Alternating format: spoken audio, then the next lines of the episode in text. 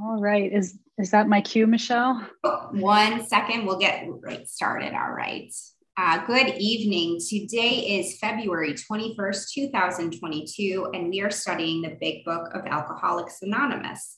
This week's chapter and step is Step 8, Into Action, and our speaker tonight is Erin Kaye. Thank you, Erin. Thanks, everybody.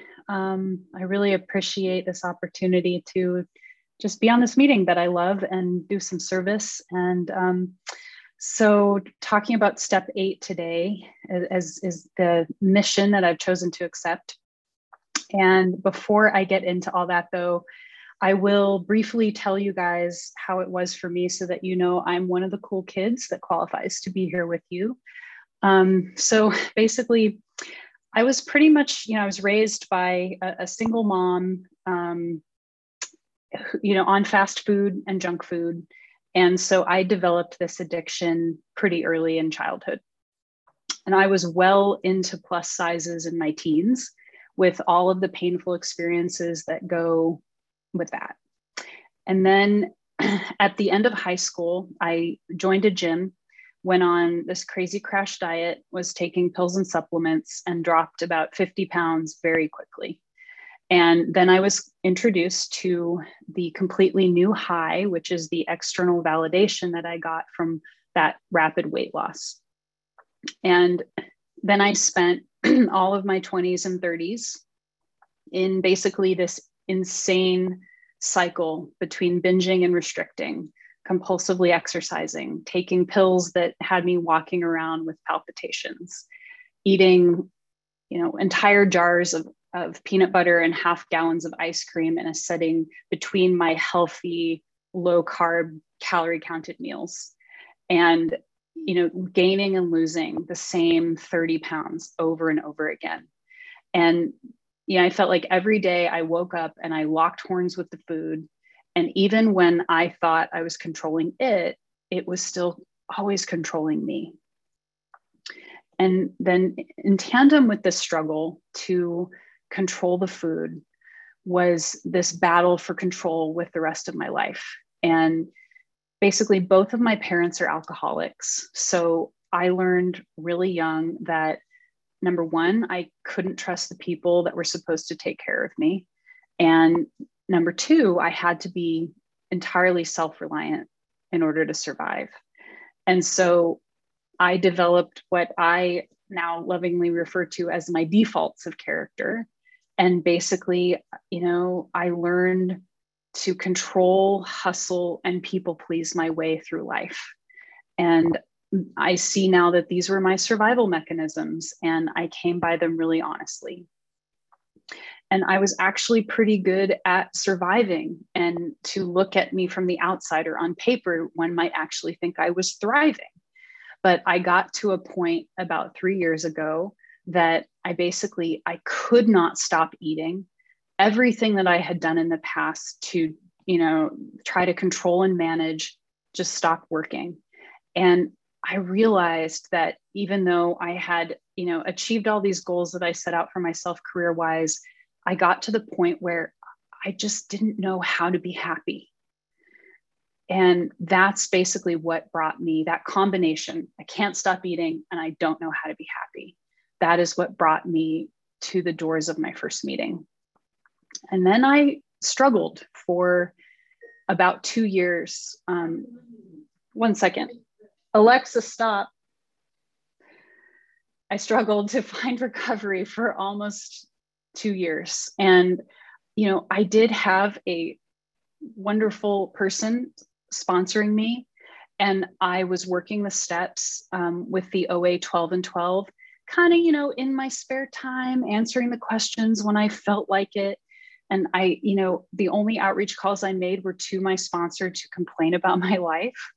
And, one of the things is I never got entirely abstinent. And because I felt like I thought I was special, I thought that I could still enjoy, control, manage certain things that I was obviously addicted/allergic to. And as a result, I was still using food to control and manage my emotions.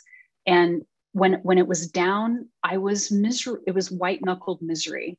And then I would just cycle binging maybe about every 2 weeks for 2 years in program.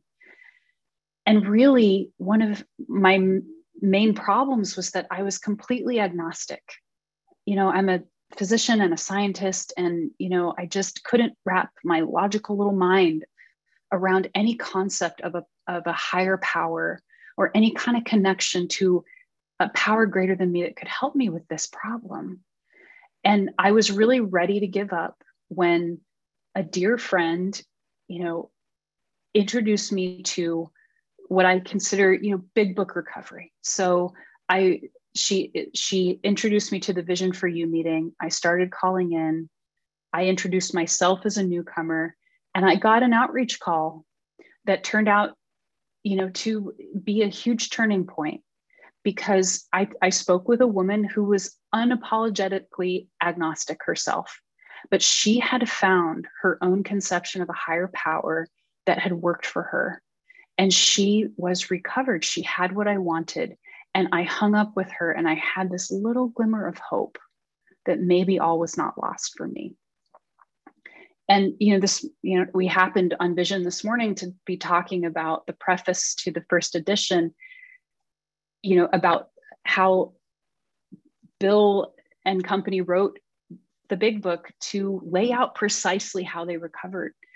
And so I recovered precisely by following the steps as laid out in the big book in the order that they were written, led through by a sponsor who had recovered by following the steps exactly as laid out in the book in the order that they were written. And what I discovered the second time through the steps was that the action steps 4 through 9 have to be rooted in 1 through 3 in order to work. And when I tried to work the steps without reliance on a higher power, fully surrendered to that power, I could not awaken. I could not change psychically, physically, otherwise. I spent a bunch of time before this trying to apply my intellect to solve this higher power problem as I saw it, and trying to, you know, going through all these iterations, trying to define what I wanted this higher power to be and do for me in my life. And when I stopped trying to define what I wanted a higher power to be and do for me, and started focusing instead on getting out of self, focusing on what I thought a higher power would want me to be and do for others in this fellowship, in my life, then it started to click for me. You know, when I stopped calling people to complain about myself and started reaching out to be of service to others, I really started to awaken to this conception of this power greater than me, because every time I wanted to eat, I made a call, and it was like magic. That desire just dissipated. And, you know, essentially, if I had to define it, my higher power, my conception of a higher power is just a force for good within and between us. And that's all I need. And I'm okay with the word God and any kind of pronoun you want to use, because it's all just a shorthand for this indescribable connection that I have with this force and with all of you. And I think of it like we're like a bacterial biofilm. You know, all of our little cross links make us indestructible. Biofilms are really hard to kill with the usual antibiotics. So, you know, once I stopped questioning and needing God to make sense, and I started talking to God, and more importantly, listening for intuition, even though I felt like I was talking to thin air at first, there was something powerful about setting good intentions out into the world, about getting all of my fears out of my own head and surrendering my ego in that way. And so, you know, becoming entirely abstinent, letting go of all the foods, you know, weighing and embracing weighing and measuring. That was just the first surrender along a path of letting go of myself and everything I thought I know and thought I needed. And the steps are really what led me down that path of ego deflation. And for me personally, I think none was so important as steps 8 and 9. in terms of, you know, popping that ego balloon. And these are the interconnected steps of identifying the harms that we've done to others and trying to set things right by making amends. And it's funny because when I first came in, you know, I had some knowledge of 12-step programs because my parents are both alcoholics, and I could not imagine how I had possibly harmed anyone else in relation to my problem with food. And that's laughable to me now because, you know, at the time, of course, I didn't realize that my problem was not with food. It was with life and all the fear and resentment that I carried around with me like a bag of dead weight. You know, and so getting into the nuts and bolts of step 8, if you have done a thorough 4th step using the instructions precisely as laid out in the big book, really your harms are readily apparent because they come out in your inventory. And the book tells us that. And most of mine came out of my relationship inventory, not surprisingly. And you know, this program has taught me to challenge patterns of thinking that the world tells me are totally justified. But they're not, you know, I found it is not helpful to look at my relationships the way that the world teaches me to. And, you know, this kind of comes out of the AA 12 and 12, but when we consider a broken relationship, we immediately, you know, just naturally focus on the harms done to us. And then we want to minimize any harms we might have done to the other person, but we have to flip it around. And so, you know, I'll use an example of a really powerful, you know, step 8 and 9 around for me personally, which is my relationship with my dad. So I had a really broken relationship with my dad. So why? Here's the short story. He left my mom for another woman when I was young, and he's also an alcoholic. And I held a massive amount of resentment, self-righteous resentment toward him. And I viewed him only in terms of what I thought he owed me, what he hadn't done for me.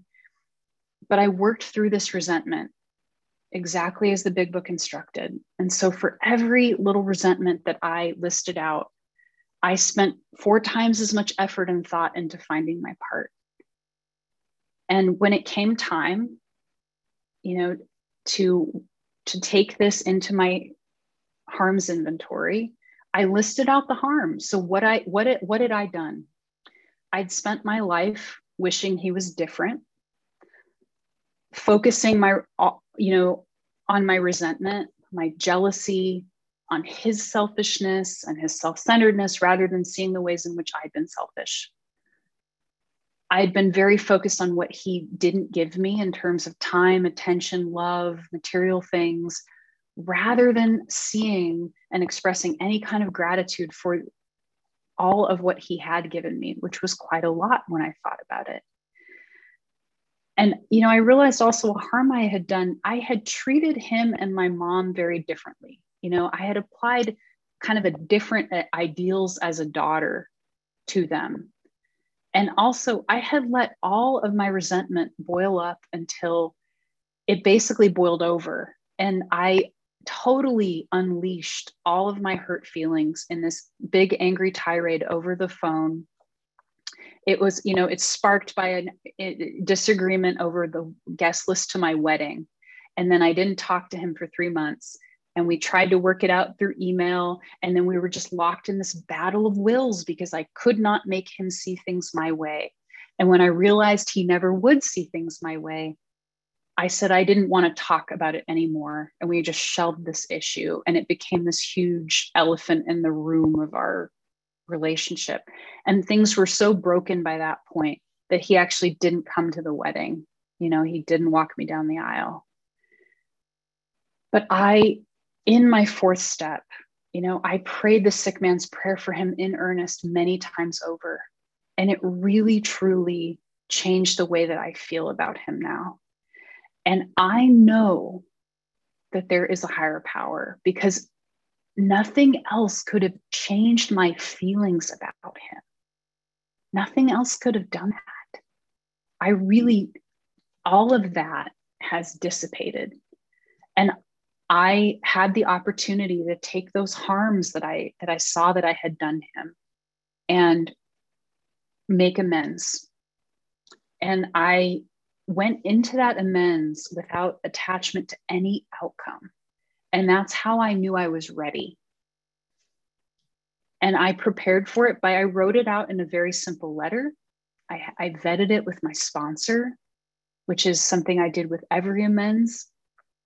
And then I was nervous as hell, and we did it over the phone because he lives many states away. But I'm glad I wrote the letter, and I'm actually glad it was over the phone because I could just read it. And today that relationship is repaired. It is completely different than what it has been for most of my adult life. I had to learn how to show him love and compassion in order to let myself receive it. You know, that steps 8 and 9 are really about forgiveness. And it's as much about being able to forgive ourselves as it is others, but that forgiveness, you know, that forgiveness of self and being able to receive some kind of, you know, maybe you can call it grace from God or grace from higher power. It really did start with me letting go and forgiving without needing him to ask for it. I realized, wow, that's an amazing power that I have, to forgive without needing someone to ask for it, to just give it freely. And then I can also forgive myself freely for the things that I screw up constantly all the time still. You know, and the steps have done that for me, have given me this amazing power to forgive others and myself. And so now my dad and I talk at least once a week. And recently he told me that I'm the only person in his life that he can really talk to and he thinks genuinely loves him. And that's pretty incredible. So, you know, and I'll talk about a couple of other examples too that came up in my step 8. So, you know, even in my actual closest and healthiest relationships, I had done harms. I'm very close with my mom, but I had to make amends to her for being judgmental about some of her life choices, and for also selfishly using her as a sounding board to talk about all my problems with my dad. And you know what? I live that amends now that I've made it, and I don't do that stuff anymore. I just don't do it. When the judgments come up, you know, it's please, you know, hand over my mouth. I let those things go. I can't.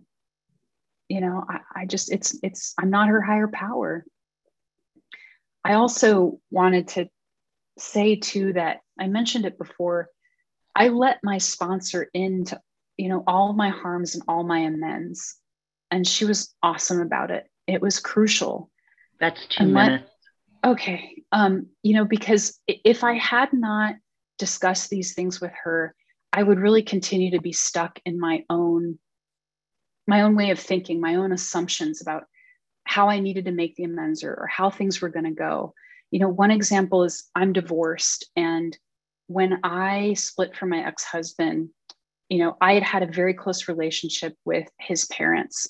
And I basically, the harm I did them was that I totally ghosted them after we separated. And I never had the balls to reach out and say, I'm sorry if I hurt you. And I was completely convinced that these people hated me and that I might actually be doing a harm by reaching out to make the amends. But my sponsor said, you know, and I wanted to make this amends anonymously somehow. And she didn't let me off the hook. You know, she said, you can't skate on this one. This was not an anonymous harm. So you can't do an anonymous amends. So I wrote them a letter fully expecting I would never hear anything back. And, you know, about a week afterward, my former mother-in-law emailed me saying, you know, thank you. It took a lot of courage, I'm sure, to admit this and write this.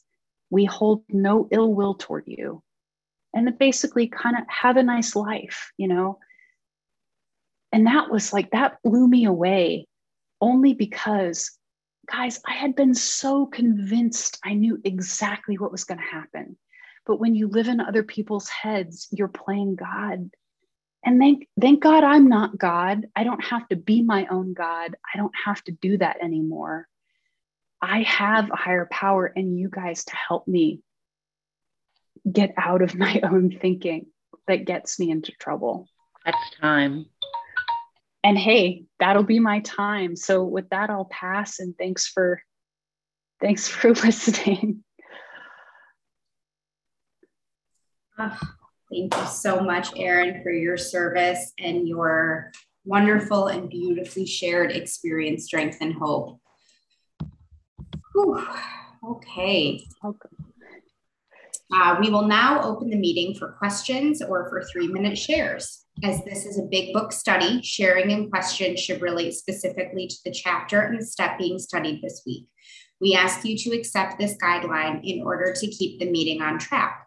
If you'd like to share or ask a question, please raise your virtual hand, which is under reactions, or *9 on the phone, and the Zoom host will call the raised hands in order and ask you to unmute when it's your turn. Would the timekeeper, Lita, please set a timer for 3 minutes for each share and announce when time is up. If the speaker is asked a question, please allow 3 minutes for the answer.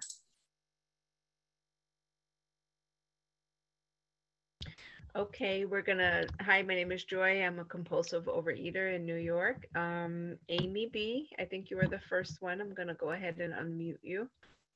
Thank you so much, Joy. I appreciate it. Thank you, Michelle, for your service. Thank you, Erin Kaye, for that incredible share on step 8. And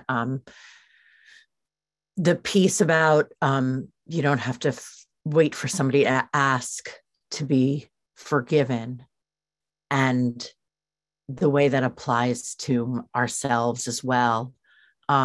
Step 8, wow. God's timing is always right.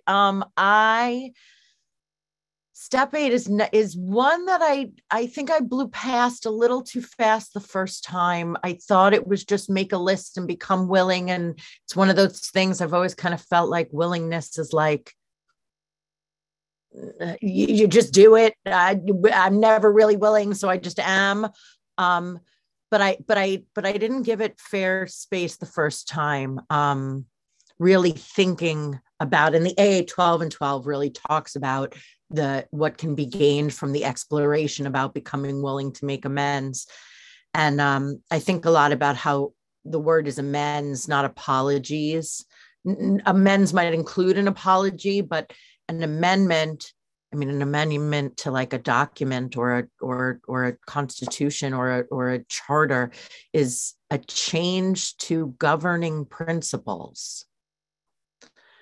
So becoming willing to make a change to my governing principles means a look at how I've been governing, how that's been lacking, what principles are guiding those, and when I haven't stuck to those. And I'm in a space right now where I have made some apologies that were needed to be made, eagerly made the apologies, but that's not an amendment to my governing principles in that relationship.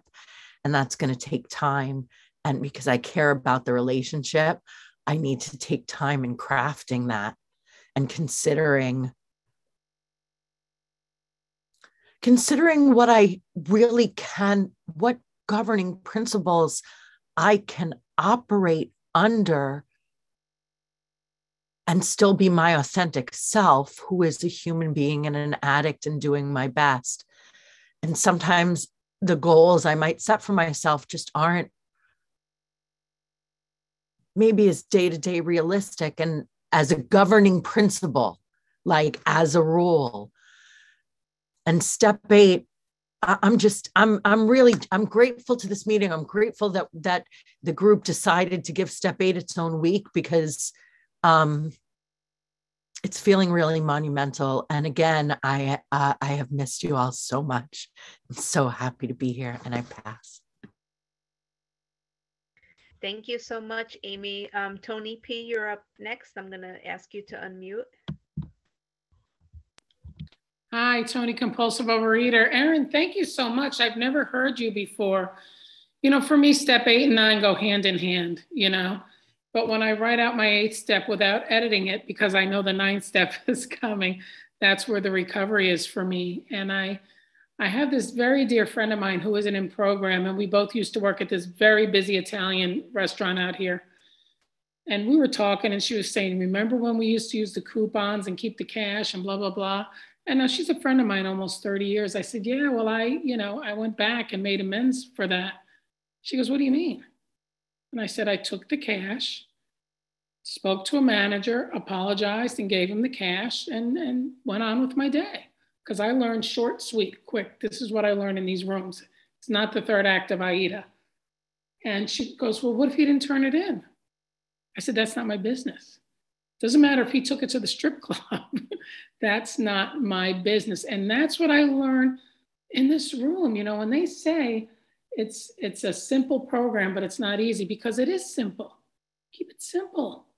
I don't have to think about that anymore. I don't have to keep spinning about what other people are doing and trying to manipulate them, because that's step 8 and 9 for me. If I don't open my mouth and tell somebody how I think they're doing everything wrong and this and that, then I don't have to do a step 8 and 9. If I just zip it, take that broom and keep sweeping my side of the street. So I'm glad to be here. Welcome back, Amy B. Bye, thank you. Thank you so much, Tony P. And next we have Nancy P. Nancy, I'm going to ask you to unmute. Hi, everybody. Nancy P. Also thrilled that Amy B is back. What would we do without Amy? So yeah, I think 8 and 9 are like the 6 and 7 of amends, you know, like character defects, they do it in 2 steps. Said we were ready and then pulled the trigger, basically. And 8 and 9 are like that, except with amends, right? We were ready to get rid of our defects, and then we pull the trigger, get rid of them. So 8 and 9 are like, said we're ready to make amends, then we pull the trigger and make amends. And, you know, I don't think this is because Amy B was gone. I'm joking. Maybe it was because she was gone, but I had some, you know, some stress over the week. And, you know, I was actually in my car writing, you know, entering the data from my husband's car to get the, you know, pay by phone, whatever the park by phone thing, the app. And somebody hit my car. I was in the car. So I get out and I said, you hit my car. She said, I did not hit your car. I said, you did hit my car. Back and forth a little bit. And she was this woman that was, you know, obviously like very economically challenged, you know, didn't speak much English. And she kept calling me my friend or something. She kept sort of calling me honey or something. And she said, Jesus is watching you and is taking care of you. And I didn't hit your car. And I said, I don't really care about Jesus, but you did hit my car. And then I called her my sweet friend. Now you got to understand, I was never happy unless somebody was crying. You know, that's what I wanted. I wanted someone to be crying and to be as enraged and feel as helpless as I did. But what the good news is, also probably because Amy B is back, no, I'm kidding, is that this is now a working part of my mind. There's not a space where that gear is anymore, that my mind goes clunk, clunk, clunk. Over, stumbling, wrecking things, bulldozing, lawn mowing. It just doesn't. I mean, I can't say that the whole altercation, it wasn't even an altercation. It was like a, you know, a spirited discussion, but there was no swearing, no screaming, no threatening, no nothing. And I finally said, you know what? I said, I took a picture of her license plate. I said, this is actually my husband's car. I'm going to take it home and he'll decide what he wants to do. And that's the end of it. And then I went to the grocery store and I came back and, you know, I was done with it. That's what the 9th step promises me, as long as I'm doing the 8th step correctly. And so, you know, and I approached all of my amends that way. You know, I got to say that the ones that I made were gratifying, but much more importantly, I mean, that's now in the rearview mirror. This is a program to live day to day. And so, you know, the amends and the thinking that I do, I'm going to finish up. The amends and the way that I think about doing them is coming from a completely different place, because I'm healed. I mean, you cannot buy this stuff. You can't imagine it. You couldn't write a screenplay about it. The reality. With that, I'll pass. Thank you. Thank you, Nancy P. Next, I'm going to ask Anne L. to unmute.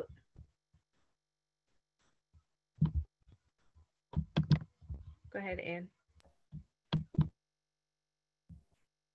My name's Anne. I'm a postal reader. You know, I'm going to pass right now. Thank you. Thank you so much, Anne. Wendy PB, you are up next. I will ask you to unmute.